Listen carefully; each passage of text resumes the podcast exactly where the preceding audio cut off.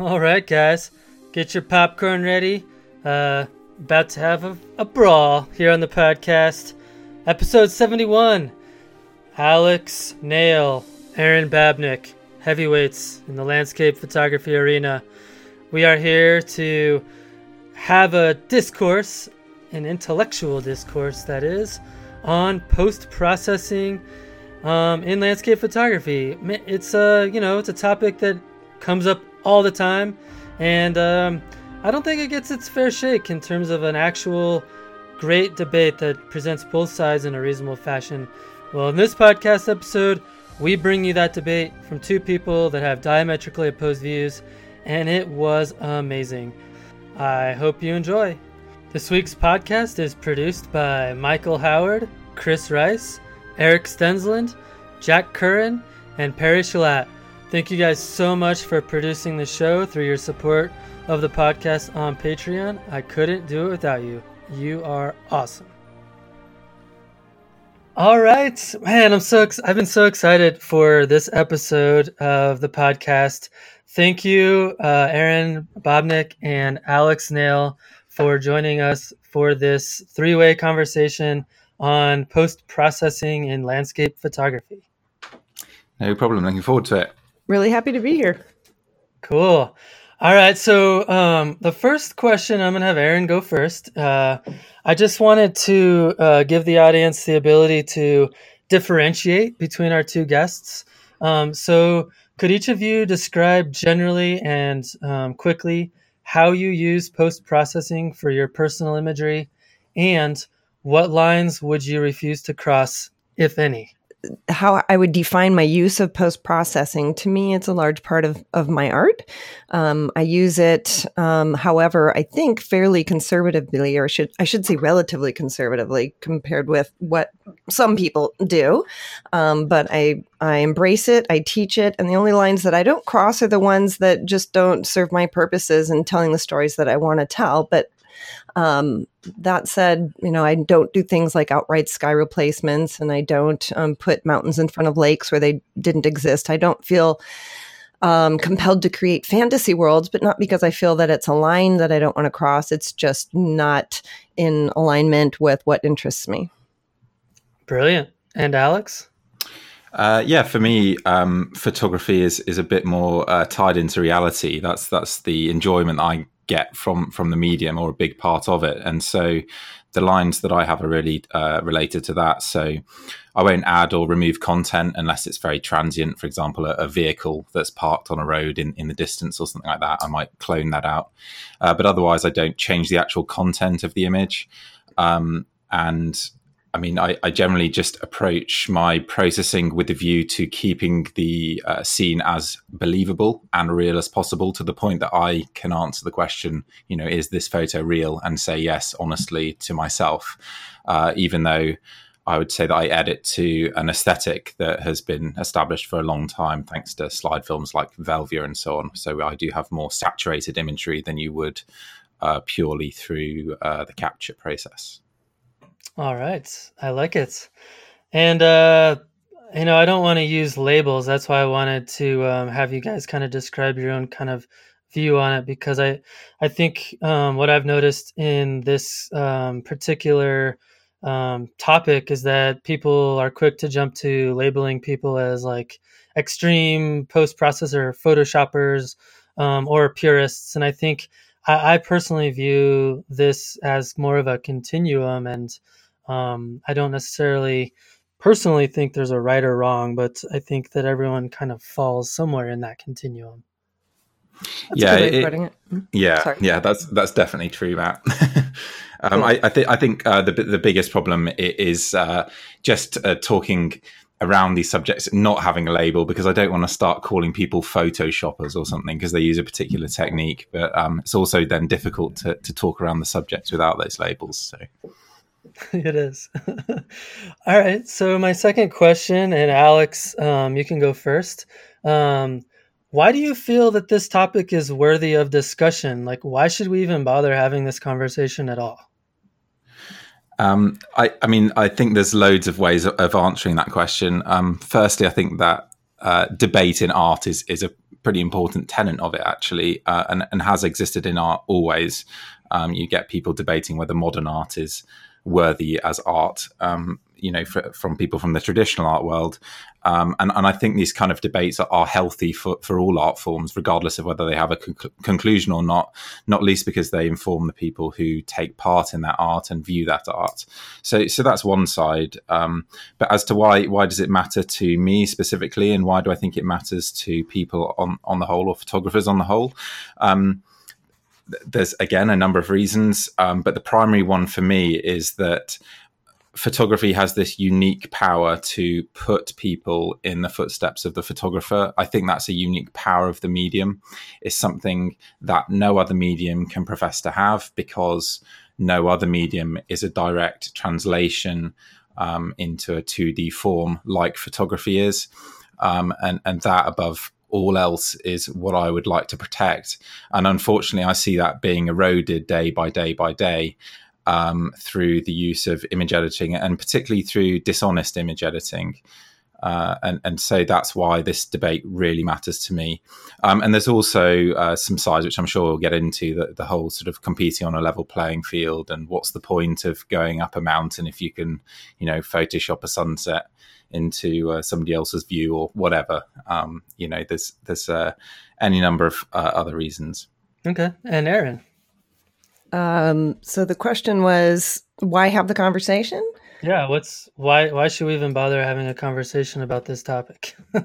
um, yeah, um, personally, I think that it's important for um, photography to be accepted as an art form, and for art in general to be accepted as important. Um, both of those things have been um, issues throughout history. Um, art is always under fire. It's always viewed with um, uh, a lot of uh, suspicion, and um, and it's taken very critically in in some regards. And photography has not really been very accept- well accepted as an art, um, even in recent years. It's been a, an ongoing struggle to establish its ability to be an art. And these are things that I think are important because to me, art is one of the essential um, features of, of humanity. It's essential to the wellness of humanity. I think it's one of those things that we all need that, that, uh, that visual poetry, that open endedness of communication is absolutely essential to us being healthy on this planet. It's one of those things like nature itself um, that I hold dear. And so I think it's a worthwhile discussion. Awesome. Um, I have a just quick follow up to what you just said, Erin. Um, so why do you why do you think, or, maybe you already know, but uh, why do you think that uh, photography has struggled to um, gain acceptance as an art form? Well, it didn't. Um, it wasn't accepted originally because it was seen as mere um, mechanical uh, replication of things. And early on, uh, in fact, I think this was in the um, oh, it was in England actually. The one of those photographic academies that uh, first sort of examined this idea and decided that um, it didn't qualify because um, it, it, didn't um, uphold the realm of imagination, and so therefore it was just you know this this mechanical means of of replicating things. Um, and then, in reaction to that, we had movements in photography such as pictorialism um, and other um, strands that uh, tried to make the case that photography could be art, and in some ways, maybe a little bit misguided and just trying to sort of ape the style of painting and the effects of painting. Um, and in doing so, came under fire as um, you know, not not it's kind of being like the also ran the stepchild of the arts because it was in trying to set itself up in contrast to painting and not doing yeah, a very good job of it. And if I can, if I can just if I can just add to that, Erin, I think another problem that photography has is that it has always been seen as this technical art form, um, and a, a, technical art form first, and a creative art form second. And I think that's that's another problem that it's had. Really? Yeah. Okay. How would you um, describe the current state of landscape photography as it relates to post processing? Um, I would say vibrant and exciting. There's um, a lot of innovation and and um, progressive thinking going on in landscape photography these days, which I think is really exciting because of all of the photographic genres, landscape photography is probably, and this might be true of genres in painting as well, it's always been thought of as highly traditional. Um, and photography uh, contests and um, museums tend to kind of turn their noses up at landscape photography. They always have because of all of the genres of photography. It, it among them uh, was sort of uh, pegged as being, you know, utterly documentary and mechanical. You know, it's all found material, so to speak. And um, I think that uh, mm. that's a large reason why um, you have things like the in the MacArthur Genius Award, and whenever photography ever is, is um, something that's celebrated, you, you see landscape photography really get short shrift. Mm-hmm, mm-hmm. What about you, Alex?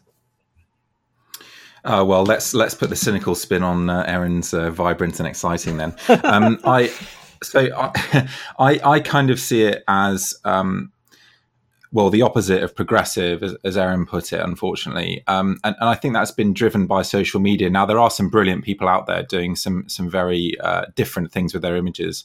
Um, there's a couple of people in the UK, uh, Doug Chinnery and Valda Bailey, who are combining images in, in what I think are very novel and creative uh, ways to create abstract imagery um, and combining that with mixed media to create something completely off the wall and beautiful. Um, and I think that is genuinely progressive. Um, I think the kind of image editing that we might be talking about in this uh, podcast, I would say, is highly regressive, uh, populist, uh, overly simplistic, and uh, gra- grandiose, for for want of a better word. Um, I, I, see people uh, working in the same direction, not in their own direction, um, and and that's what I find a bit disheartening about it all uh, aside from the fact that um, I, I, don't like the way um, uh, people might perceive reality in photography in the context of those heavier edits. Um, and do you have anything to say about that, Erin? well, um, yeah, um, just I mean to touch on the idea of populism, which is essentially the idea that you know it's something that's aimed at ordinary people, um, and ordinary people like these lowest common denominator kind of approaches to things because they're simple and they're understandable. And that idea that um, photography gives us this this sense of this one to one um, correspondence with reality is nice and simple. And um, that, if anything, I think is more of a populist idea. Indeed, the the, the hmm. higher um, kind of uh, levels of I, the I art world. That. What's that? I agree with that. Yeah. I would say the higher levels of the art world actually kind of embrace um, photography that's more um, uh, manipulated, let's say.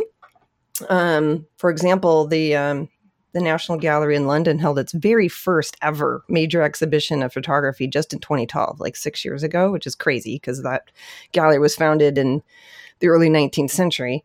Um, but they, they put that on and it was full of um, photo montages and all kinds of manipulated images, some of which were clearly montages, some of which weren't.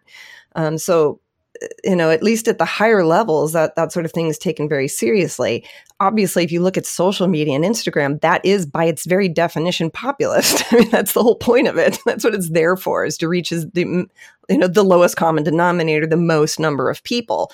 So I don't think social media is a good gauge of what photography is capable of or what the highest levels of it are actually achieving.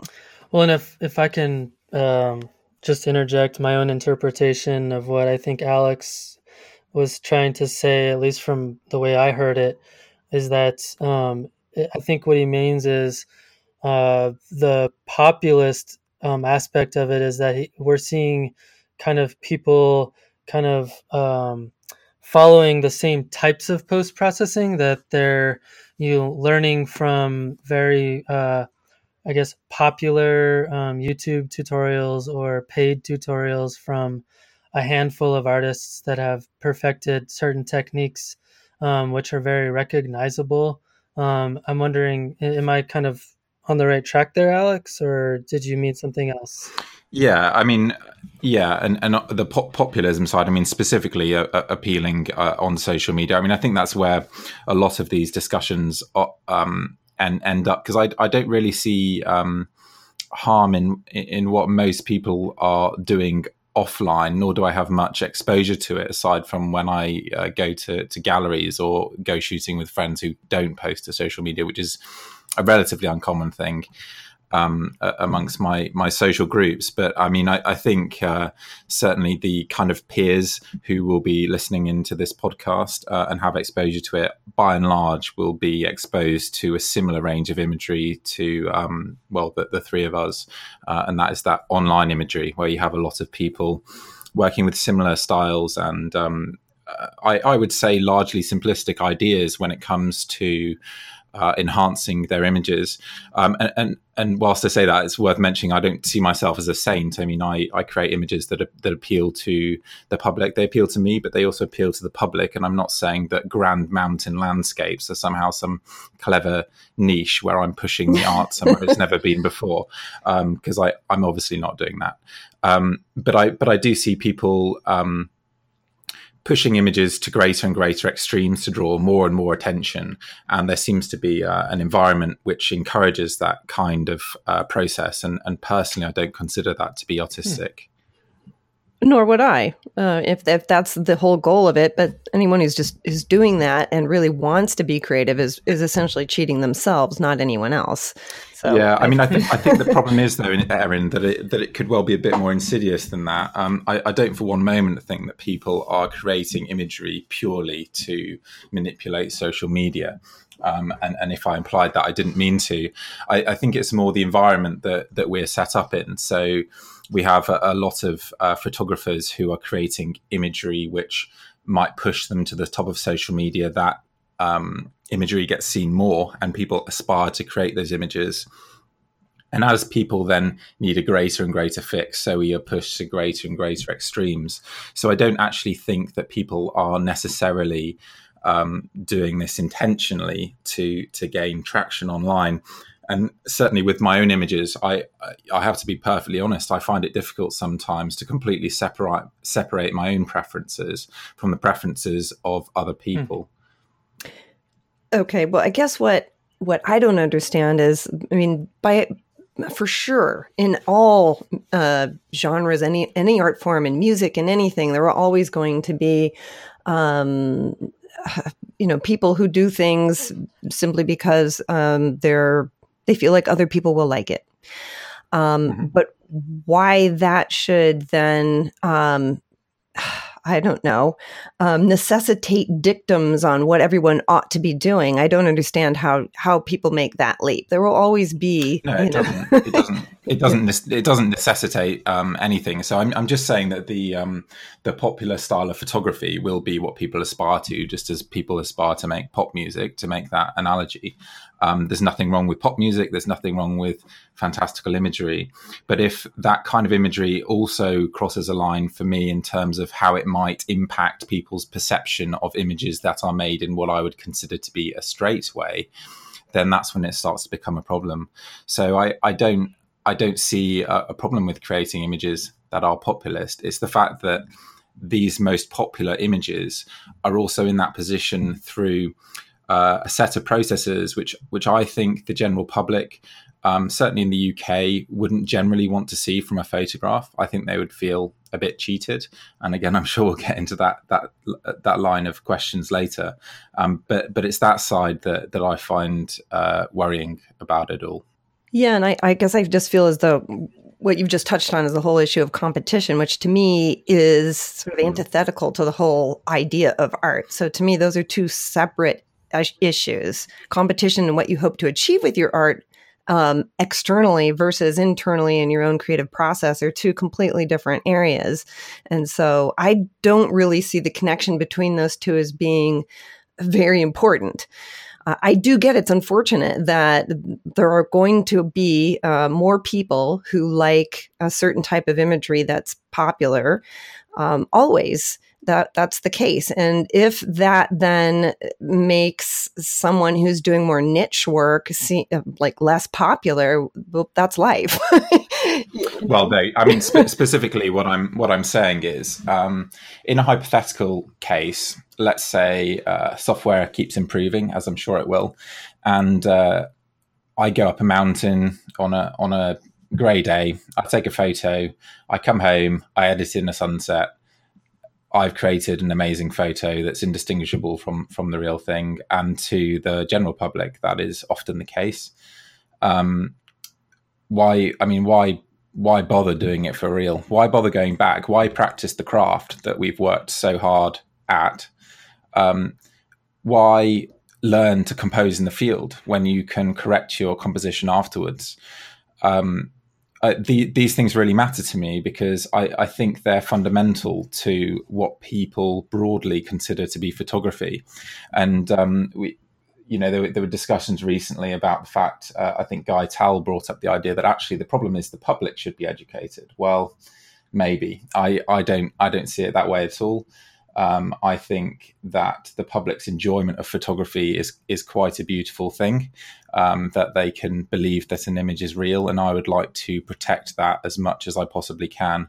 And that is why popular imagery that I consider to be faked, for want of a more complex explanation, um, that's why it upsets me. Oh well, I have a lot to say about all of that.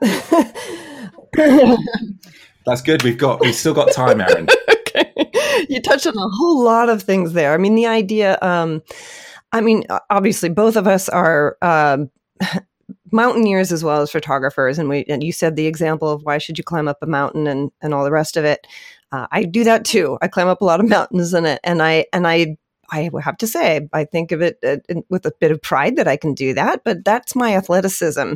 Um, nothing else that allows me to do that. And that's the product of me staying in shape and eating well and, and, and all of that. And again, that lies outside um, anything that I might have to to bring intellectually or personally to my own self expression. And so I think that all stands apart from art making. And photography uh, furthermore, the idea of photography is having some kind of uh, address to reality or being sort of so connected to it that the audience, as Guy Tal's pointed out, um, has some expectations about it. is is a very constructed situation that didn't always exist and won't always exist.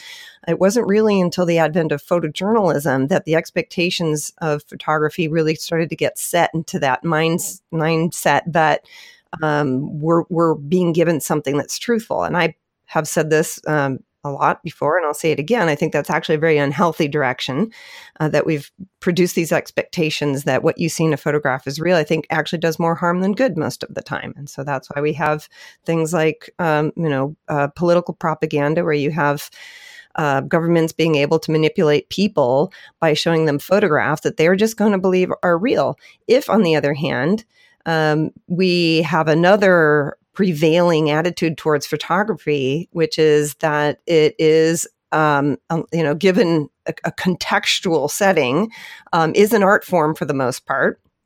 Um, people will read it within that context, and then within the political realm, they'll they'll look at it with a great deal of suspicion. And I think that that actually is a good thing if if we go in that direction.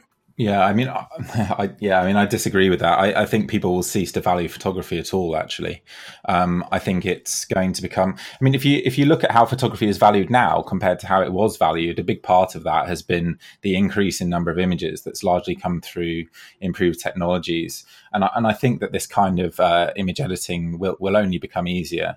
Um, you know, I've I've got the photographer's ephemeris 3D on my phone, and I can light up the mountains and cast shadows of other mountains. And it's not going to be long until that kind of software is uh, is causing a bit of difficulty between telling what's what's real and what's not. And before you know, Photoshop and, and Lightroom and so on are creating methods for doing a lot of these processing techniques, which might seem slightly complex at the moment.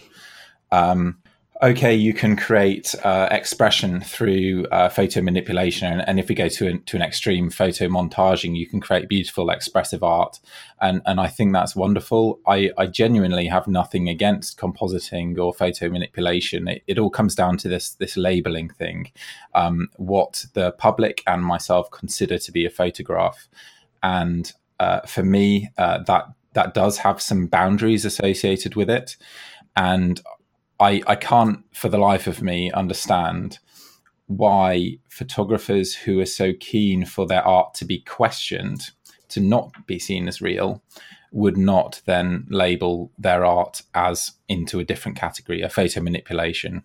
Mm-hmm.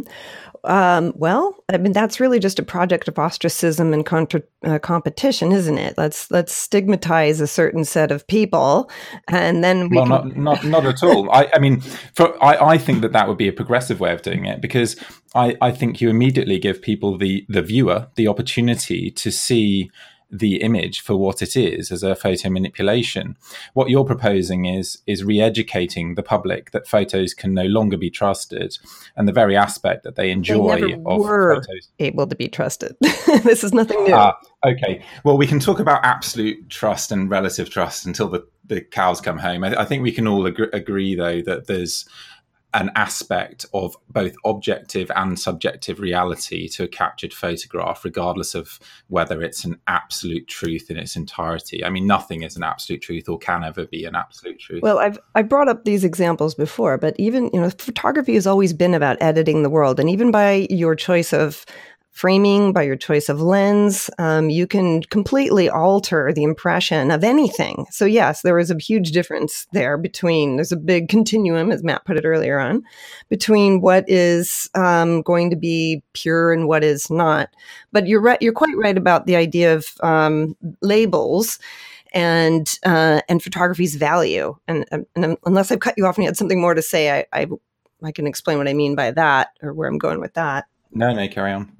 Yeah, so I mean this this is really the crux of the whole thing is how do we define what photography is, what it can do, and how does it stand apart from the other uh, arts?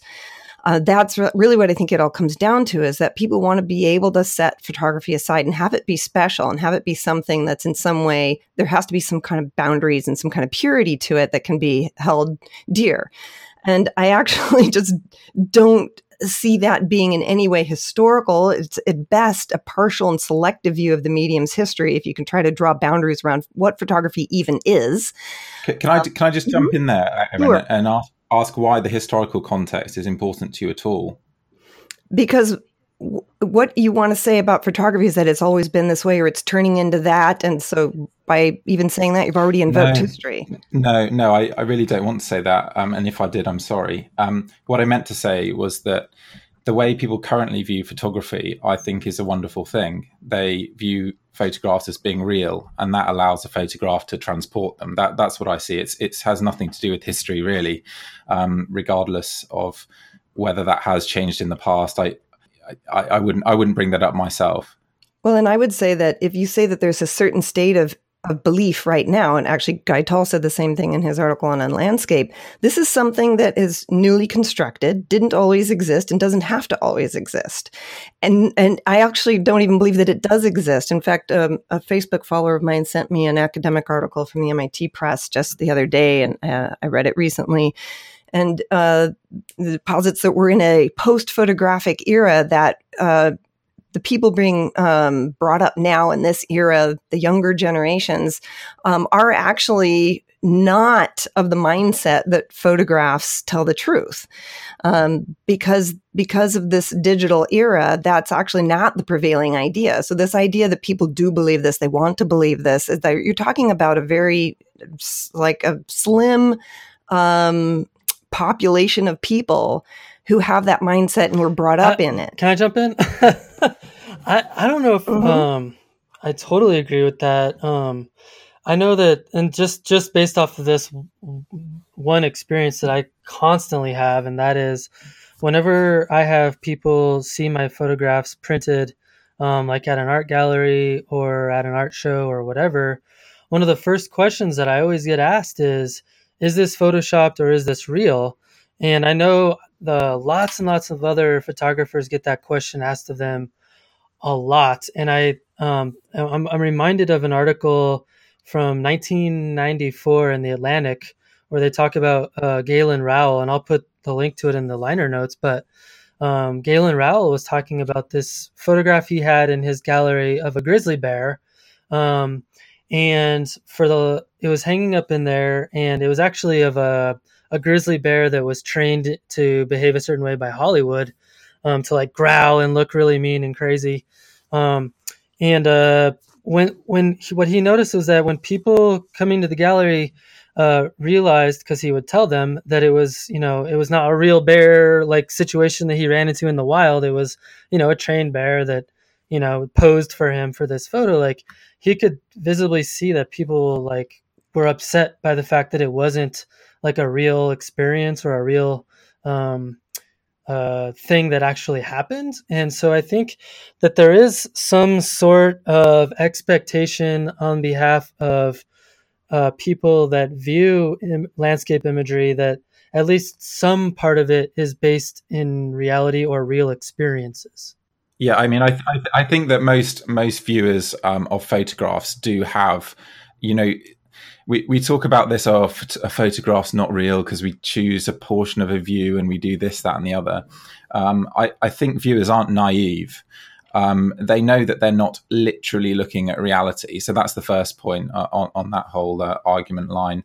Um, but they also do have an awareness um, that uh, a, a, photograph, when it's transcribed onto a photographic medium, um, does look different to reality. But that doesn't mean that there isn't an expectation that it fundamentally represents the reality of that scene, even if there are differences. And that's um, a naive and misguided expectation.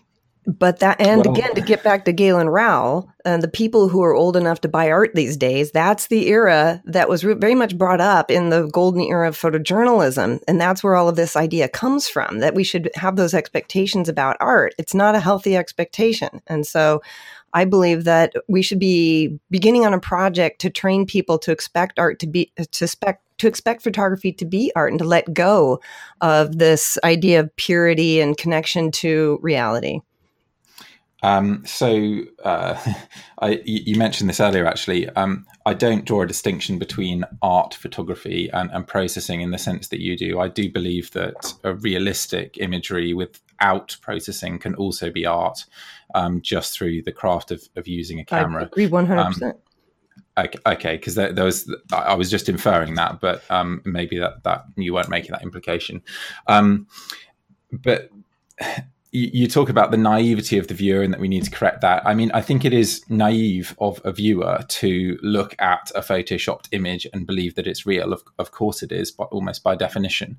Um, whether that's a problem is is a lot down to the content of the imagery. Certainly, in the case of landscape photographs, I see that as as largely harmless. Um, but uh, you know, in the case of political imagery, then it's a lot more damaging. So, mm-hmm. uh, uh, but otherwise, I think that naivety is is is great, um, and particularly when it's not naivety at all, it's just enjoyment of a photograph that's been taken in a realistic way. Yeah, but it shouldn't, those two things shouldn't be opposed. You should be able to enjoy a photograph for what it presents, even if it's just a world that's possible. Or, well, I think you should be able to mm-hmm. enjoy a photograph for whatever reasons you, as the viewer, Absolutely. enjoy a photograph for. Yes, that's true. Um, and uh, but I but I think if you if you swell the market with image, let, let's say that ninety nine percent of images were just literally created on computers, so no no, no photographic basis whatsoever. Um, by my definition of what a photographic basis is, um, and and then just one percent were actual straight photographs uh, people obviously then wouldn't believe photographs at all. That would be totally lost. Um, and, and really, I, I'm just advocating that that people should be able to enjoy photographs in that way without having these hyped up images presented to them all the time. I, I, mean, I'd, I'd love to promote to other photographers that you don't need to do these techniques. I mean, you really don't. Unfortunately, it's a lot harder um, if you know if if you don't increase saturation and don't make a sunset more spectacular and so on unfortunately you need to then shoot those 1 in 20 sunsets that, that do have those conditions that you're trying to edit to and that is harder uh, sorry. Um, well, let's go back then. Let's just take manipulation completely out of it as, uh, with regards to Photoshop and anything that happens post processing, mm-hmm. and just look at the simple example that Guy Tal brought up, which I thought was quite good, uh, of photographing uh, a wild place that's right next to, say, a big uh, dump mm-hmm. or something and framing mm-hmm. such that you leave out the thing that utterly completely changes the real effect of yeah. that place the real essence of that place um, you know, even something like that, we we if we are we're training people to expect that photographs can tell us the truth. Um, that opens up all of these photographs to being believable, whether or not they've been manipulated or not. And and that I just believe that it's a far healthier world if people look at a photograph and their first sense is what is the context of this thing? Is it in a photojournalistic context? Okay, then I'm going to bring a certain mindset to it. I'm going to be highly suspicious uh, because it could be propaganda, it could be wrong. Is it in an artistic context? I'm just going to run with it. I'm just going to enjoy for what it presents. Yeah, I mean, I thought that Guy Tal uh, example was quite an interesting one because it, it, presented that that argument from from his his viewpoint specifically without looking at it from other sides. And I, and I think it comes down to how naive you really think the viewer is. I mean it, okay uh, if you're a 14 year old child and you see a photograph of Skogafoss in Iceland and you go there you might not expect that there's a big car park right next to it. But if you're an adult you you probably do um, and and I th- I think even the adult having seen both the photograph and then going to the real destination and seeing the car park wouldn't feel cheated by the photograph it's just a selection of a view and that's inherent in the medium i mean obviously a photograph doesn't capture time motion a 360 degree view stereoscopic well, depth. increasingly, they do. well, well, yes, and and and you know, I, I think those things are also um, clear to viewers um, to a degree uh, when they're included. But I but I think assuming complete naivety of the viewer is is a little bit excessive. Well, they also won't feel cheated if they don't go to a place expecting that the photographs that they see of it are exactly what it looks like. You know, I mean, even even just like with sure. the banging hun- sunset how often is a person going to show up and see those awesome, miraculous yeah. conditions? Like, not very. so um, I think that the idea that uh, people should go with any expectations is something that we need to work on. Well, I, I, don't think that people see a sunset and then expect a sunset at 12 in the afternoon when they turn up to Skogafoss.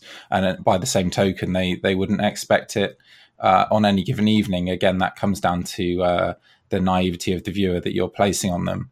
Um, but uh, you know, uh, aside from that, let's let's say that they they you know actually wanted that kind of amazing sunset. I mean, where where is the harm in that disappointment? I I I don't see it. I I just see viewers marveling at amazing images at the natural world at how beautiful our planet is i think that's you know one thing that landscape photographers can achieve that no other medium can um, or, or, not with the same, um, you know, not in as compelling a, a manner. And I would um, disagree completely to that, but that's another. Well, yeah, yeah. I mean, I, yeah, okay, yeah. yeah, we can um, we can end up talking about um, how effective painting can be and, and so on, and, and I do understand that, but it's it, it doesn't have the immediacy of being believable. That's that's uh, what I meant to say. Well, I, I, feel like so much of this is uh, driven by um, what Erin had said about expectation management, because I, I personally am a strong believer in you know the lo- my personal longevity in landscape photography. I think is now deeply rooted in expectation management, because early on in my career, I had these high expectations every time I went out, and we all know like getting that great light and stuff like that is a lot more uncommon than it is than than it is common. So um i guess kind of piggybacking on that though like as a as a fellow landscape photographer uh and i brought this up on my interview with michael Shainblum but um i was highly motivated to go to a specific location. Actually it was skogafoss now that you mentioned it alex uh to shoot uh, the aurora there and um, it was based on a photo I saw of Michael Shainblum's that was really well done. And when I got there, I was like, "This looks absolutely nothing like this photograph." And I totally agree. Like, you shouldn't have the expectation that what you see is going to be exactly what you find. But it was it was so much different. Like the mountain was so stretched, and the like just the whole scene was just completely different. That it was like, okay, I just wasted. I mean, not wasted, but I, I I don't know. Like I spent a lot of time like researching and and like wanting to go to this place to get a very similar shot in the conditions I knew were going to happen, and then it just like that place didn't exist at all. Yeah, I get that. But Michael's project, nor and mine or many others, is to produce. Our, our project is not to produce pattern books for people to go comp stomp things. We're doing other things with our art, and and and you're quite right. Those are those expectations are on you Um, if you believe that um, everything that you're seeing in photographs should be something pretty close to what you can replicate very easily when you just show up, then I mean, that's on you. I'm sure you could, probably could replicate Michael's image just by doing a perspective blend or whatever it was that he might have done, or use the edge of the the lens to stretch the mountain or whatever. I mean, he's he's working, uh, you know, on aesthetic level at that point, and you could do that as well. So can I can I turn this back on you then, Erin? Um, if so, so Matt's given an example there where he had these expectations, and I'm sure viewers have similar expectations of certain images, and maybe they're disappointed or maybe they're not, depending on whether the uh, the photograph was quotes real, um, according to to my kind of definition.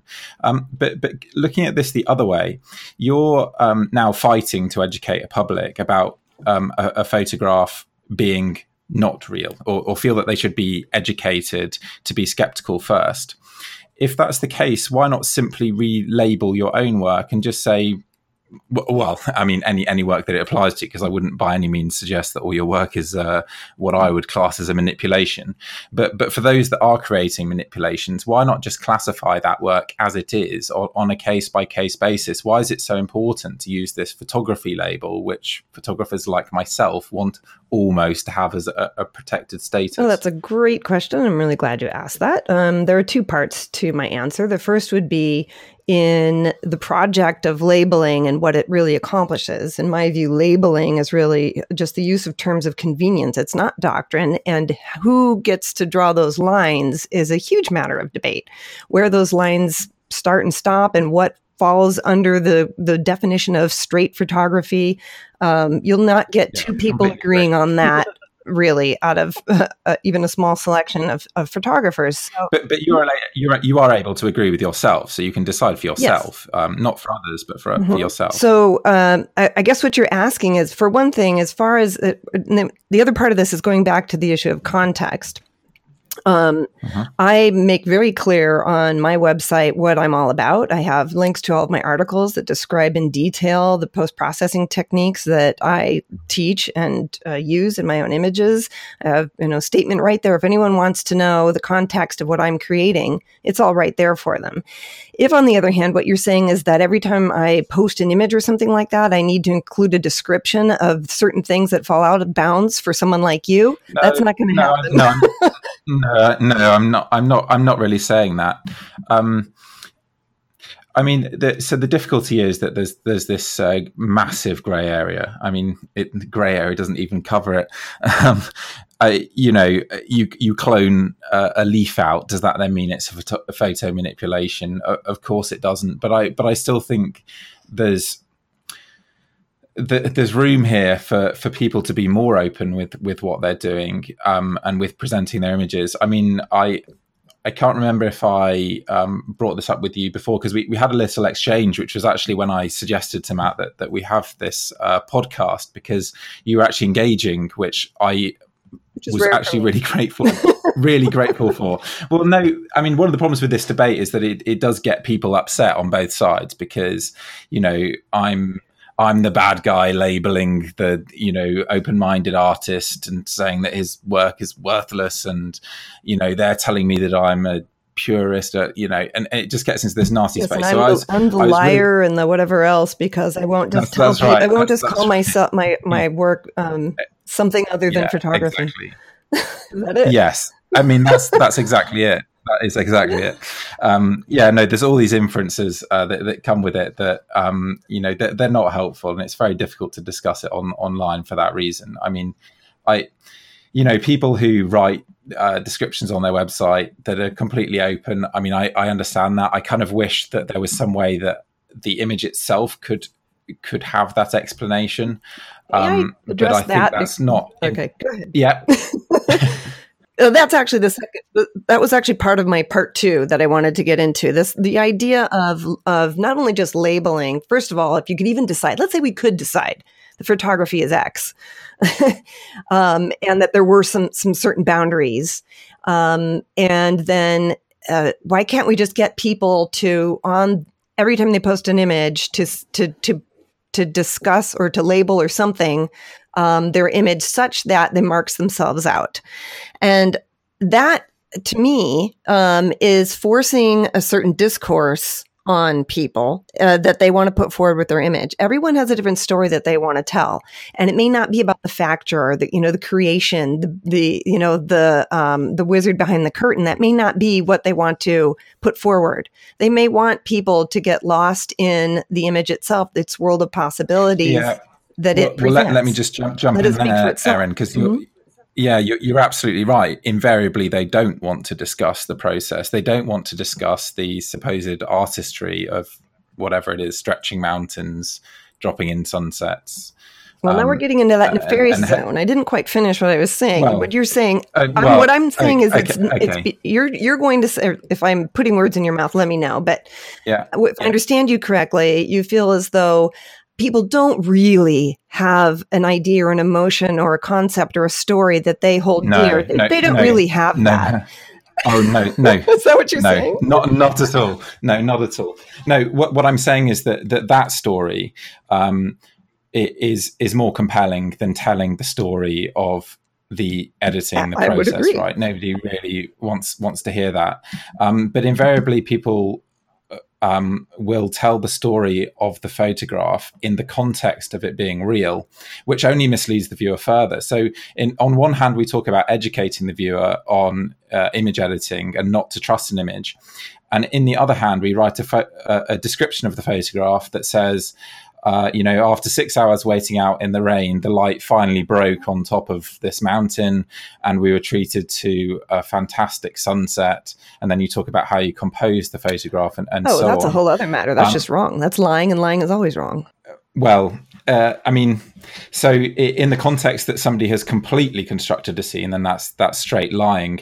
Um, but I think the problem here is that there's there's again a grey area. So the person may well have been on top of the mountain, uh, and the scene may well be material captured from that mountain, but manipulated to a point that it doesn't represent the view anymore, and yet described in the context as if it did by the people who supposedly are educating the, the public to be less naive.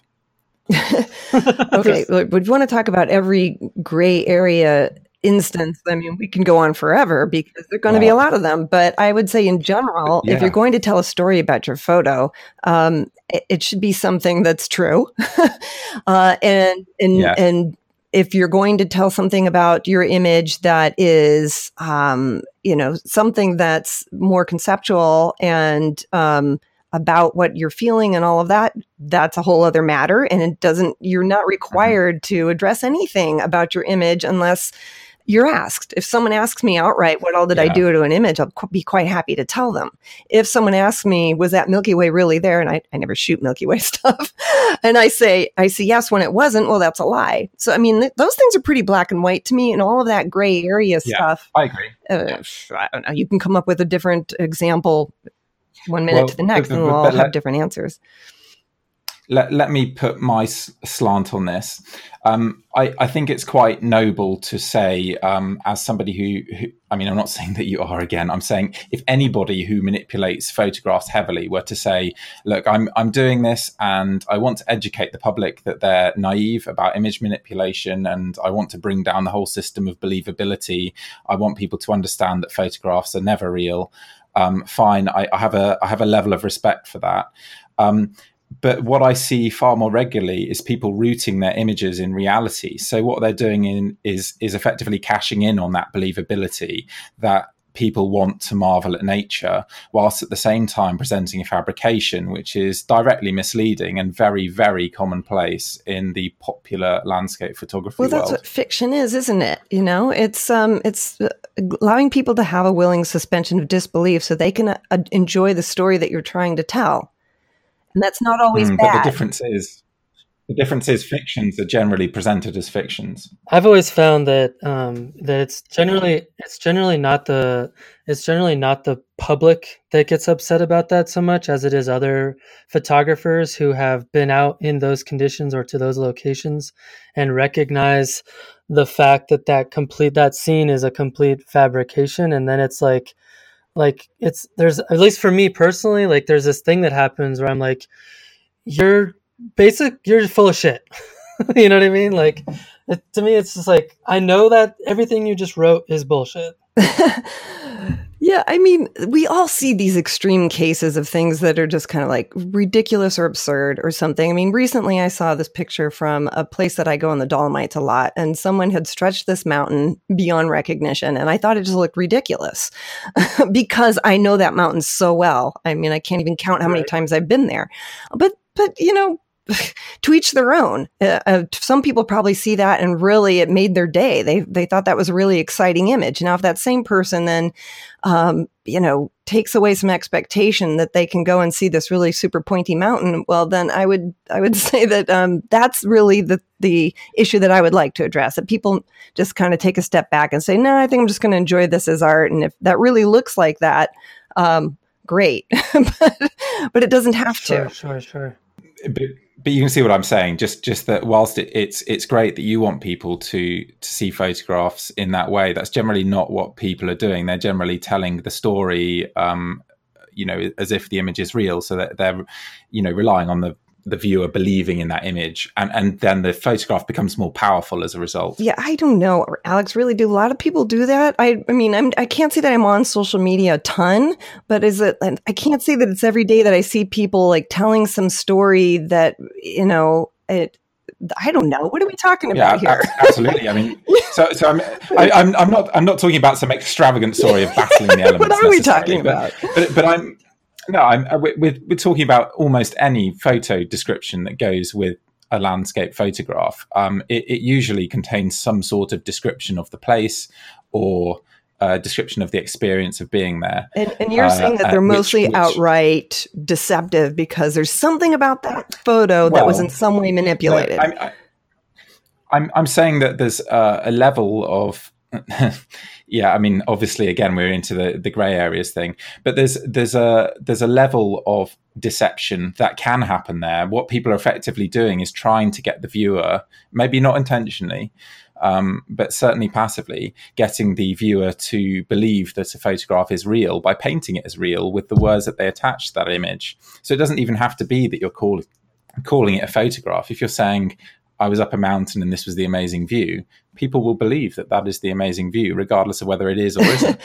okay, I do, I do get what you're going with. That is that people are trying to construct this, um, this sort of space of believability in order to maximize people's enjoyment of their of their image. Um, and again, I would say that that really is exactly what we get with fiction, with movies, um, with any with any mm-hmm. kind of poetry or anything, is you try to maximize the um, the address to uh, the, the, imagination, so that people's imagination really does get sparked and brought into it. Um, now, the extent to which people then take their photo and try to put it in some other category that's not art and say that it's in some way documentary, it's where you start getting into an area where that's problematic, especially with regards to political propaganda and that sort of thing, and, and, and photojournalism and all, and all of that. But if people mm. just kind of look at art or look at uh, landscape photography as art, um, and enjoy it on that level that I'm just going to get, I'm going to get brought into this story and it could be wildly wrong. but um, you know, it's I'm just going to enjoy it as the story, as that movie. This is Star Wars today, and tomorrow it's going to be I don't know, The Princess Bride or whatever it is. Um, I don't think that's such a bad thing, especially if people are coming into it with an expectation of uh, these greater ideas that art is able to express. And the photography is just evoking a certain reality that brings an immediacy that just happens to engage viewers especially well. If somebody goes to watch Jurassic Park at the cinema, they they they do think that you know right. they're there. That's that's the mastery mm-hmm. of filmmaking. But the difference is they don't go to Jurassic Park thinking that it right. is real. Whereas um, if you look at a photograph, your first reaction might be to think that it's real. I mean, even knowing what I do, I choose to believe that a photograph because is real. Because you've been conditioned to believe it. that.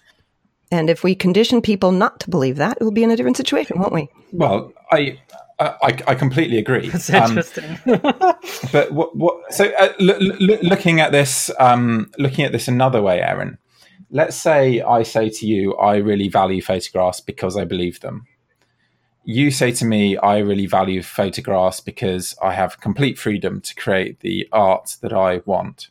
But but do you see how the approach of other people effectively might end my enjoyment or the, the viewer's enjoyment who want to see realistic imagery because you are then telling them that they're naive and actually don't yes, trust anything. and it, the, the other side of that coin is if you tell people that I that what I'm doing is wrong and it's a lie and it's false and it's fake, that's going to limit their enjoyment of what I'm actually not really doing because I'm really not that much of a manipulator to be honest. But but I'm standing well, up for them because well, I believe in well, it. Yeah, but, but, okay, but but these people I'm creating images that I'm labeling as fake. You you a minute ago you were saying that you want people to believe they were fake, and now you want me not to tell no, the viewer uh, that not fake. at all. No, no, no, no, no, no. I'm saying okay, that if what you want to do is uh, say that well, poor me, people who don't aren't going to like my my photographs as much because they aren't going to value reality, and that's what I have to offer. Mm. I'm saying the other side of that is well, poor poor those people who are manipulating people aren't going to value their photographs as much, is because you've just established that they're off base. it is an interesting conundrum. Well, no, that, but that, but that, but but actually, I, do, I don't I don't see it that way, Erin, because you're you're promoting uh, the idea that that photographs should be questioned. Mm-hmm. Um, you know, I, I could say, look, value this person because they have edited the image beautifully. It's not real, but it's beautiful. I have no issue with doing that. I, I, genuinely don't. My issue isn't with photo manipulation; it's with the erosion of people's expectations towards photography, which you consider naive and I think are great. Well, it's a question of values. You put a value on something that sure. you think of as really uh, yeah is reality, but, but my- and I think also you have a value on athleticism and some other things, competition and that sort of thing. And uh, quite honestly, I think that all filters into that. Um, whereas I put a value on greater human needs than some connection with this reality, which I don't think photography actually communicates very well. Oh, that's interesting. Uh, so I think you hit the nail right on the head, Erin. And um, I... you're not allowed to use that phrase around me, Matt. that's right. um, I feel I feel immediately threatened. um, so I guess uh, for me, Erin, like photography is an extension of the things that I value. And one of those things is going to these amazing locations and seeing them with my own eyes. And so, like, when I see an image, uh, especially of a location that I've been to that's hyper real or hyper fantastical, um, it somehow disconnects me from that. Um, value that I have of those places. Um, and that's, I think, for me, intrinsically where I start having conflict. Well, you're you're quite welcome to have those conflicts. If, you, if what you need to see in an image is something that's really close to what you're going to see when you step on the ground there, um, you're entitled to that that desire. I just don't think that we need to make photography have to uphold um, across the board that is its highest goal. No, I agree. the thing I, that should I be agree. most valued by everyone. I, I, I, don't. I don't think that should be held as its highest goal either, Erin. And I don't think it is its highest goal at all. Um, I, I, think it's one thing that makes photography fairly unique as a medium. Um, but I, but I don't think it's its highest value. I think expression is. Um, I think that's uh, you know difficult to achieve. I think that's a great challenge of photography. Um, but but it is nevertheless its greatest goal, as as any as it should be for any art form. Um, but but the way I see it is is this: um, if if I value um, creative, um, sorry, not creative, re- realistic um, imagery, which can also be creative, of course, but realistic imagery is what I wanted to discuss. Then I don't really uh, affect you because uh, the viewer either trusts your image or doesn't trust your image, and it doesn't really make that much difference to you. Um, whereas if all the viewers are educated to distrust photographs, then it affects the people who are trying to create realistic imagery because they want people to believe in those images, because that's how they value photography. And the way that this can be resolved is simply by discussing photographs in the light with which they, you know, with which they were created, you know, whether they were created as manipulations or not. And I'm not expecting that um, every photo should now be labeled as a manipulation because somebody cloned out a leaf. I am hoping that when people edit their images in a more extreme way, when they start stretching mountains like that uh, Tre Cime shot I think you were Yeah, referencing. It's actually Sorapis Lake, but yeah. okay. well, there we go. It's it's happening all over the Dolomites. Um, then you know, I, I would like to see people open about that, uh, express why that perhaps they have decided to make the mountains bigger than they were in reality, and, and stretch expectations. Um, but you know, I, I to me, it was I still think- an evocation of the place. I recognized the place. I just thought it looked Hmm. silly to have the mountain look so pointy. Um, but what you what you just brought up that issue of trust, and I think this is really important. We've kind of gone around in circles on this issue, and this whole issue of like disclosure, and it's all embedded in this discourse that sets up this idea of morality and ethics that there's a right and there's a wrong, and the idea basically is to get all these people out on this one limb of the tree and then let's just saw off that limb as not really being photography and let's just let it all go. And that way we can sort of we don't have to compete with them they are outside the bounds you know they Well, are I- the I- immoral I ones hope, I hope I explained it a bit a bit more clearly than that. Um, in that I don't expect people to to do that. I would just like it when people drift further and further from reality. That that that they draw their lines and they say, right, well, actually, you know, I've I've actually created a manipulation here. Let's not start saying. You know, I, well, impl- implying that the the image is real. Let's just say, well, you know, this this is my interpretation of the view from wherever. Mhm. And are you I I suggesting that, that that. come along with the photo everywhere it goes? Every time they post it, they put that up and they hang it on the wall. There's a little plaque there that says that. And everywhere it goes, the first thing someone needs to know about this is not the story. Let's let's leave the story for a minute and let's just talk about how it was made. Because to me, that puts the wrong foot forward. It's always easy to reduce arguments to the point that they become a farce and then laugh at them. No, but it but Um, s- s- uh, that question I stands. What, what are you asking for? So, so, so the question, the que- the question is, you, you know, you're you're saying I want some level of absolutism, and I want somebody to put a tag on the image everywhere Mhm. it goes. I don't, but actually, there's there's no effort there at all. There's there's no intent to educate the public that the images are manipulations. That, that doesn't happen. Well, in I mean, some if- cases if it does. Sure, I see people every day saying, "I put this thing together, thought it was fun, hope you like it." I see that all the time. I, I, I, okay, but I mean, they're talking to um, photographers generally. well, what are you um, talking and- and about most- then? Can you define for me what you would like to see? I, yeah, I, I would just Social like to see media posts? What are we talking about? I, I yeah, any any medium, I would like to see increased openness. I think there's almost um, complete closedness. Um, now there are some exceptions. There are people who are very open about what they do. There are people who, on their websites, um, express the fact that they edit in particular ways or they're known for their editing style and they create tutorials that are very open about it. And I totally appreciate that. There's a lot of people who don't. And I'm not and I'm not leveling that criticism at you, Erin. I'm I'm really not. But there's there's some people who everywhere they post post in the same manner that I would, i.e., presenting my photographs as real, and I believe they are. But they're they're not there to um, educate the public that the public's naive. They're there to get the public enthused, whether it's photographers or the public at large, about their images.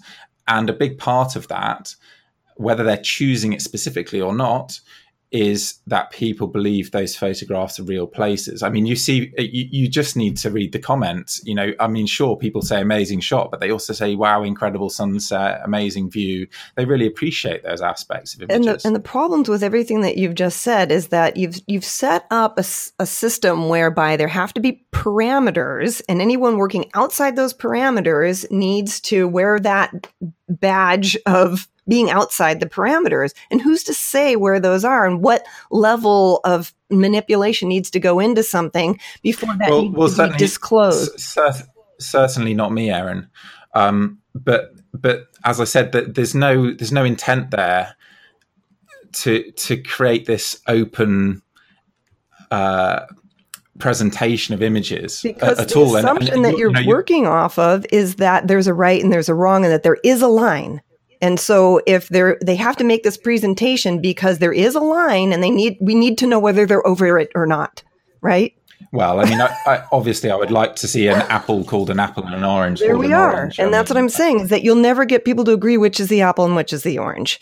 There was a really clever blog article that came out a couple of years ago where a guy put um, a little spoof on a, a, nutrition label and it was showing in percentages all of the different Photoshop techniques that went into the image, everything from, you know, just exposure blending to focus stacking and the percentage that was involved. And yes, that's farcical. But I mean, the idea is, is an old one is that nobody's going to agree. And as Guy Tal pointed out in his article, the goalposts keep moving anyway. Even when people think they've d- agreed for themselves, they don't.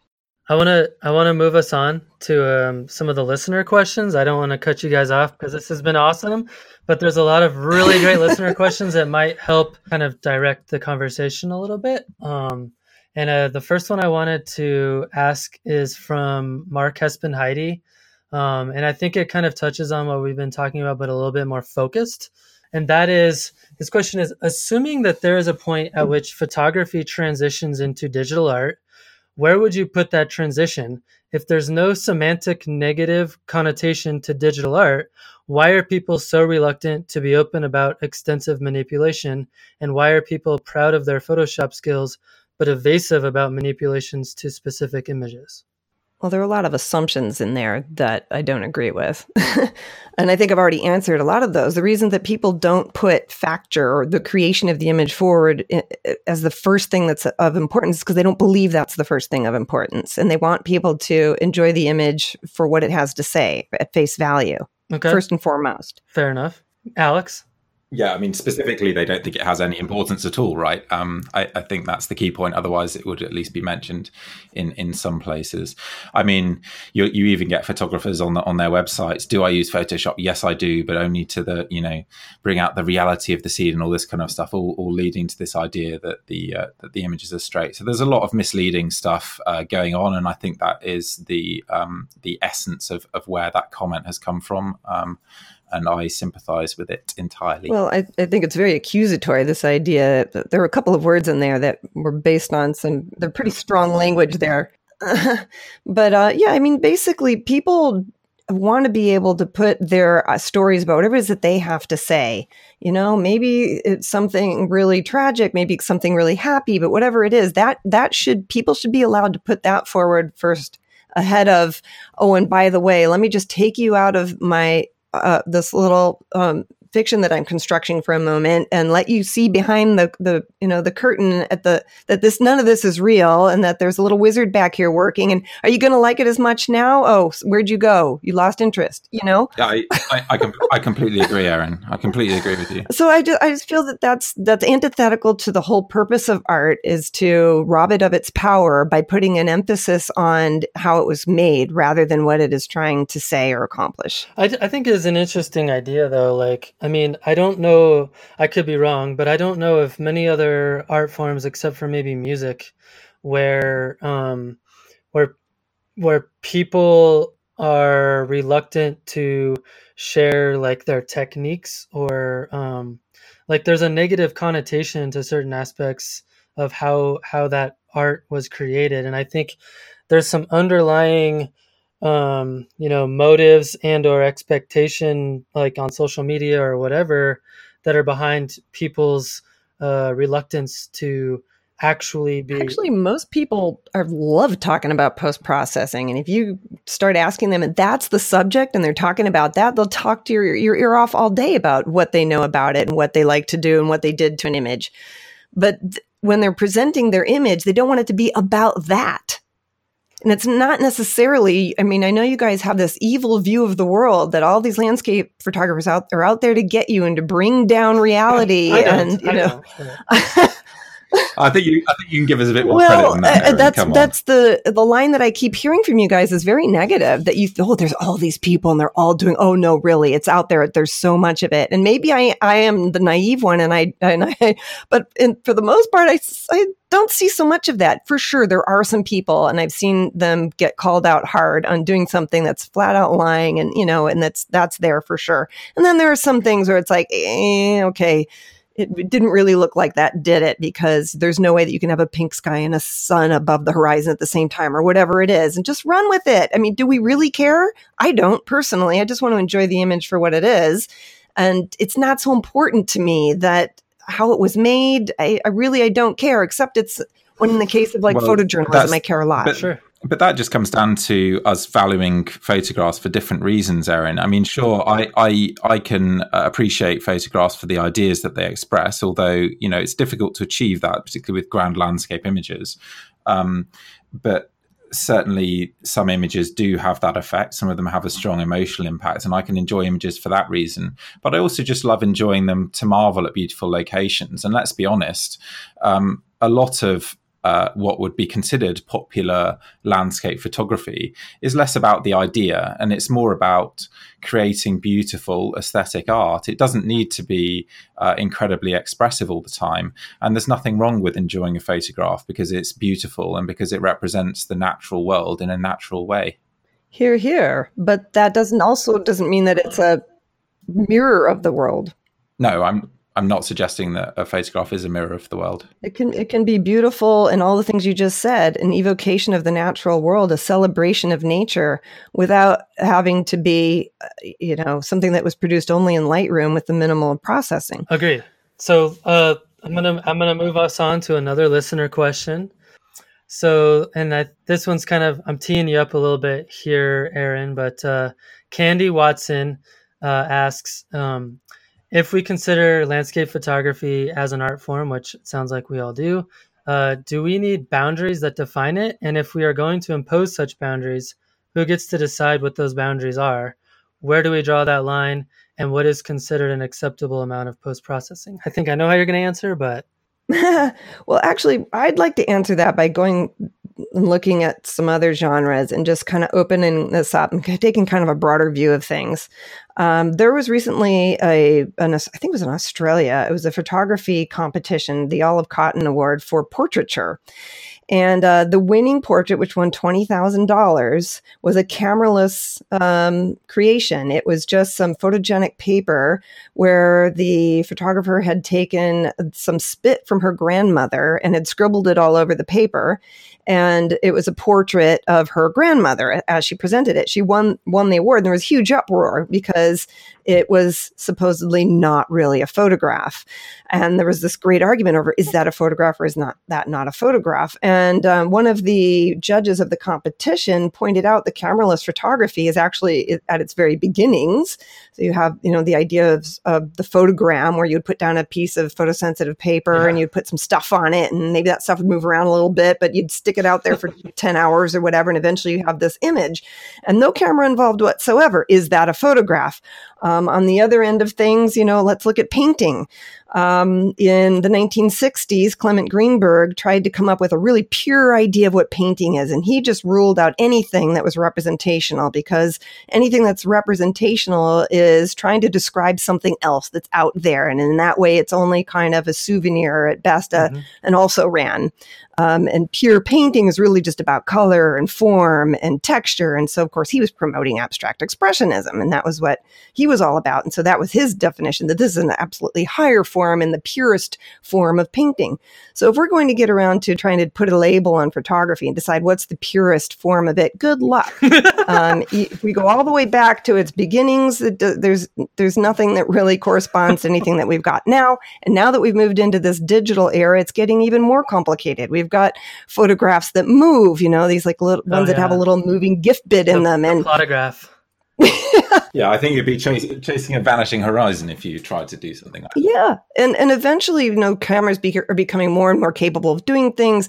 It was absolute anathema just maybe eight years ago to use HDR of any sort in a photograph, and now cameras have it in you know in camera HDR, and this is the whole thing about the goalpost changing, and you know it's and pretty soon we're not going to even have cameras anymore. You know what's going to happen is it's going to be some satellite over the planet Earth that can somehow record light beaming off of the planet. You won't even have to climb the mountain anymore. You won't even have to use a camera. You can just sit at your desk and record that beaming light from anywhere at any time.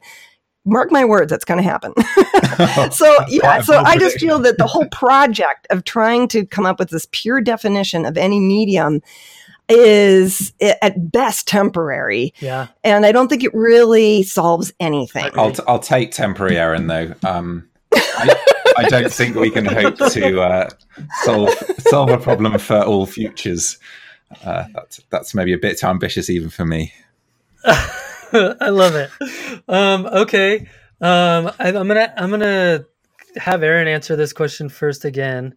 Um, Jason Chong asks, um, how much of the angst towards unbounded digital manipulation in landscape photography is amplified by business suffering? For example, either your work not being spotlighted on social media platform or your style not being as popular as someone else's that is more manipulated. How much of the angst has to do with competition? Well, I, I reckon quite a lot. And that's unfortunate because, as I said, I don't see um, art making and competition being at all in the same um, room. They're two different things, and uh, one shouldn't affect the other. Uh, it's true that business, the art, the, uh, the business of art, can be affected by competition, but that's separate from the actual art making itself.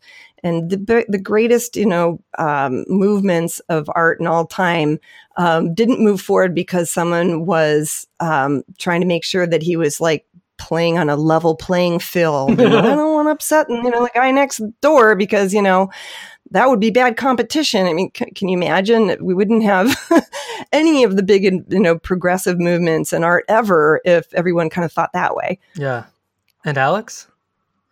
Uh, yeah, I mean, firstly, that whole progressive term. Um, let's let's not uh, think of stretching mountains and photoshopping in sunsets as progressive. I'm not sure that any of us would would consider it that way. Um, I do. oh, Go ahead. Okay, um, but um, I, I, think I think competition is is a big part of it. I mean, Erin's uh, ideas are, are, interesting in that respect because she talks about the two being separate. Um, I I would kind of dread trying to um, hold the values that I do uh, and I consider them to be artistic values, you know, with, with regard to reality and photography. I, I, do consider them to be artistic values in themselves. I would hate to be holding those views and uh, exist on, on the west coast of the US as, as a professional photographer right now, because I, I don't think that the sympathies that my views have over here in the UK have quite the same sympathies over in the US. At least that's my impression. I think my position would be considerably worse. Um, and the important point is that if you have um, people making a success from landscape photography, well, how are they doing it? Well, you might be able to make a, a name um, for yourself and then sell some prints. You might be able to make a name for yourself and then get some commissions. You might be able to make a name for yourself and sell some workshops, but you need to make a name for yourself. And um, how you go about doing that has changed considerably with the advent of social media. Social media is the primary way of making a name for yourself. And if you want to do that now, it's very difficult to compete with people who are able to output images that are geared towards social me- media, more impactful, more images, because you can polish a, an image that that isn't as strong into something that is, um, and it, it, would it would just be a nightmare. So the problem is not actually necessarily that um, people um, photo editing uh, runs people out of business. It's that the people don't get into business in the first place. Well, okay, I, I, again, um, that's the business of art. And there are a lot of people who aren't business people, but they happen to be on social media. They're they're not trying to make a buck one way or the other. Sure. They just want to make art and get it out there. And so, you know, once you start trying to draw lines between all of that, again, it gets becomes impossible. Right, but I mean, I mean, I, I think you're aware of the history of art, and, and it hasn't changed in the sense that if you're not paid to do your art, it's difficult to put your time into your art, and therefore it's difficult to create really meaningful work. I mean, much of the best photography out there is achieved by professional photographers, not because they're intrinsically more talented, but because they have the finances and the time to deliver the results. Um, so it's it's a little bit simplistic, I think, to to suggest that people are still free to create art and that it's a separate issue. I, I really don't see it that way. I, I think that great art is often created through professional means. There have always been the the gatekeepers of the arts, uh, and even in photography. Now it's social media. Before it used to be publishing, and there were always things that people could do to cater to those gatekeepers. Um, and and the other point that I would like to make is that so nothing's really different. I don't think that social media has really changed everything. And now that we have social media, we all need to play by some rules. Otherwise, we're all doomed. I mean, the other thing is that actually, I do think that because photography has become so accessible in this day and age, that actually some of the people making some of the more interesting and accomplished photographs are not professionals or do only only dabble a bit in professionalism. Uh, so I can think of some some really first rate photographers who have no interest whatsoever in in being professional, and they're excellent.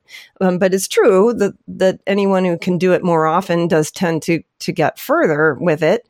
Um, I'm actually not a really big social media person, and I am a full time landscape photographer.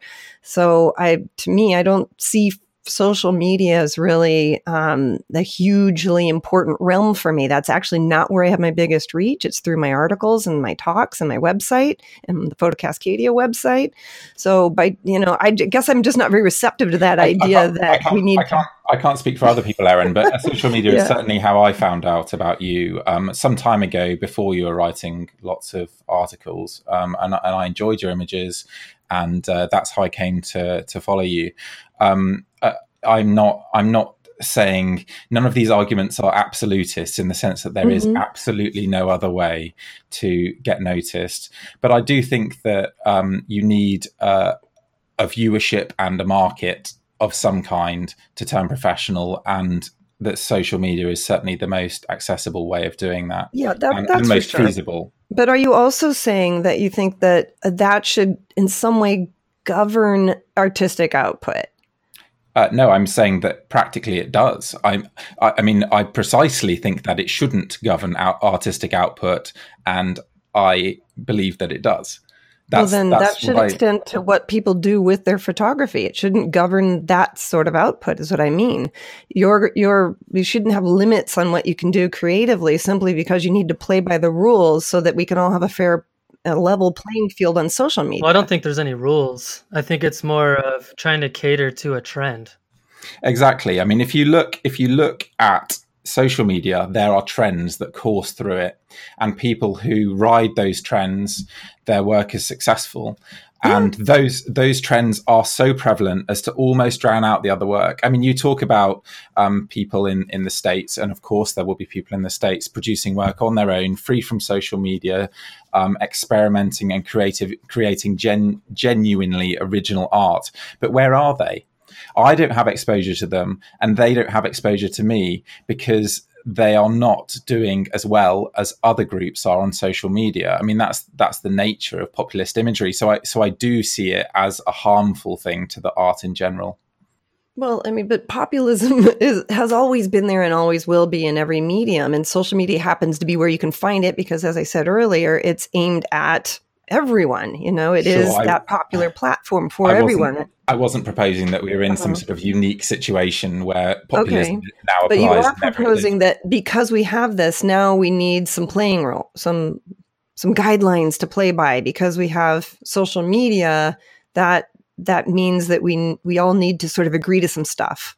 Well, yeah, I mean, I would love for realistic photographs to be regarded as realistic photographs and photo manipulations to be regarded as photo manipulations. And there's very does, little attempt. That would serve you very well, but it doesn't serve everyone very well because well, it certainly doesn't serve the photo manipulators very well because the public doesn't value Erin, them. you just nailed it. And that's the point that I wanted to make. And then that is that I think behind um, populism, is some sort of motivation behind something, right? Like either people want to be noticed or they want to be successful or they want to have uh, they have a financial gain to be had from following a trend. Not always, like you said, there's people out there that you know they they just want to download someone's tutorial. They really love the way those images look, and they want to you know use that and have fun with it. I understand that's a, a broad generalization, but I think that there is an undercurrent behind this populism of creating kind of fantastical landscapes that um, that is driven by wanting to be noticed and be successful. So, I, I, if I'm hearing you right, is what you're saying is there are some right and wrong reasons for people to do manipulation, and the wrong reasons. I'm not saying that's reasons. a wrong reason. Uh-huh. I don't think it's a wrong reason. I'm saying that is a reason people do it. By by i'm sure i don't doubt that at all that there are lots of people who really that's all they care about. In fact i know um, i think it was Dylan Toh i don't want to throw out a name if i'm wrong but it, um, i think he actually just said hey that's me. All i really want to do is have fun and gain a lot of populars because uh, a, lot yeah. of, a lot of followers because i think that's really fun. And he's a doctor and he doesn't you know need it right, for anything right, else he's just having a good time being popular um, more power to him. I have nothing, I have no problem with anybody wants to do that. Or if anybody who is making gazillions of dollars with their 3 million followers on Instagram because they're just churning out the same old pictures of Trolltunga stretched to the limits every day, have at it, man. I mean, that's, people are just having fun, making money, doing whatever it is. I, that has no effect on what it is uh, sort of quantitatively that's allowed or that needs to be disclosed or this discourse and these boundaries that we need to construct in order to control it all. You can't control art. And I don't think that you should. And I think it's unhealthy to put that idea out there that there needs to be some kind of limits on it. And we need yeah. to tell people that don't cross that line. Be creative, but not too creative. Well, I mean, and I don't want to speak for Alex, but me personally, I I, I don't want to put any boundaries on art or photography at all. I, I don't think that's at all what I'm trying to say. It personally, I I don't know. What do you what do you have to say, Alex? Well, I mean, I think Erin's uh, talking about boundaries in the sense of putting labels on things. Um, yes. Um, I don't, I don't see that as a boundary myself.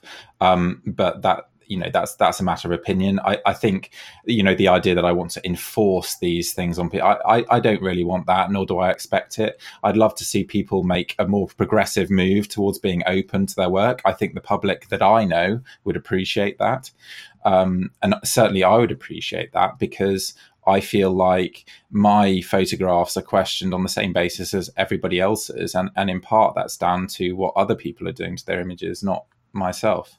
Well, I think there is a there is an interesting, um, I guess I don't want to say cultural divide between what what is kind of mainstream uh, thought process and processing in the United States versus say Europe. I think there is a, a big difference there, and I think some of that drives some of our differences of opinion too. Yeah, I mean, I, I can't I can't remember the exact quote, but um, before I left my job as an engineer, I, I asked one of my um, colleagues what he thought of a few f- photo manipulations, and his response was pretty telling. I mean, just as a member of the general public, I mean, he he actually started swearing when he he found out just what had gone on to these images because he'd believed them before and he felt cheated, and uh, and sure, we can talk about educating a naive public, but he wanted to believe those photos. Um, and and as I've said multiple times on this podcast, I think that's something that certainly I value and that I wish other photographers would value too. So let me just ask this. So here's a guy who saw mm. your picture and me, I'm assuming he was really enjoying it. And then you hmm. ruined mm. it by telling him how it was made all because of some set of expectations. Isn't it better if people just can enjoy an image? Why do we have to then go and ruin it? uh, well, I, I, I, think the reason the response was telling was because he was enjoying it because of his expectations, not in spite of them. It doesn't matter. He was enjoying your image. You know, you created well, something that well, no, it does because if you take away those expectations, then he wouldn't enjoy it in the same way as he did. Which I think is not. I mean, I think that's the rub here, right? I mean, I think different people uh, everyone enjoys um, art and specifically landscape photography art for different reasons right? Like i think what alex is saying is that he the what he appreciates about certain styles of landscape photography is their ability to transport you to a place and be a representation of reality. And i think what Erin is saying uh, is that um, other people their um, expectation is not rooted in in those values. And i think and i thought I, I don't think you either of you are right or wrong. I think that's like that's reality. Like people have different i completely disagree. Erin is definitely wrong. Uh, no i mean uh, you're right matt. That's what i believe is that there are certain people who really want to put imagination first and there and there are definitely people who are, are terrified of anything that's not real Um, and that goes all the way back to Plato in his Republic. He he he described the ideal state, and he outlawed all imitation. Nothing should be fake in the ideal state, and that included mirrors because mirrors were just a reflection of reality. They weren't actually real. The only thing that really mattered was uh, the ultimate reality in the world of ideas which ironically I think is where art really shines when it gets into the world of ideas. But but yeah, people are are they they find comfort a lot of people in stuff that's predictable. Um, you know, and I think that's also why a lot of people these days are actually attracted to photography because you, it so it is so mechanical and predictable. You set certain settings, you get that exposure triangle right, and guess what? It's the same on every setting. No, so long as you make the right adjustments all the way across. There's all these wonderful predictable things about it. Um, and anything that's that's pure art tends to get kind of scary. People end up cutting their ears off and stuff. You know, it's chaos, right? Um, well, God, you guys, like this has been uh, such an awesome discussion. I don't think anyone came away bleeding or with their feelings hurt. I think it has been a very productive discussion. We've gotten some great uh, perspectives from all aspects of this particular topic. And uh, I just wanted to thank you both for being brave enough to actually sit down and have a cordial conversation about this sticky topic. Yeah, we're old hats out of this. is our third round. yeah. No, it, it, was good. I mean, as, as I said earlier, it, it's great actually to have this discussion with Erin because I mean, people get so upset because you know I'm accusing them of cheating and so on, and I think it's really productive to have a discussion like this. So thank you, Erin. Uh, agreed. I, it's always been a pleasure to have discussions with you, Alex. You guys are awesome. Thanks so much. I appreciate it. Whew. Now that's how you have a conversation about a controversial topic. Maybe there's hope in this world after all. Thanks to both Alex and Erin for taking the time to visit with us on the podcast and to just stick their necks out to have a great conversation about a sensitive subject. I really appreciate that. Um, you can find out more about both Alex and Erin by visiting the liner notes on my blog at www.mattpaynephotography.com.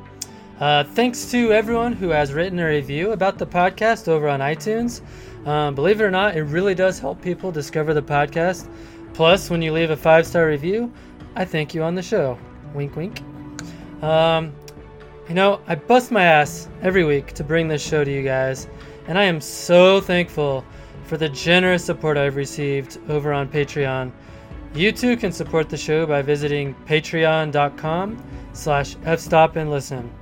This week, the bonus episode with Erin and Alex is all about an emerging topic in landscape photography serial workshop attendees and authenticity in the presentation of work that is produced on those workshops. It was a great conversation, I think you will enjoy it. Thanks to our newest patron, Ryan Funker, you the man. Uh, if you want to drop me a line about the podcast, I love hearing from you guys. Uh, suggestions, ideas, um, anything really, I'm open uh, reach out to me uh, via my website at mattpaynephotography.com, or you can reach out to me or follow me on the social medias Twitter, Instagram, Facebook, Matt Payne Photo, Matt Payne Photography. Thanks for listening.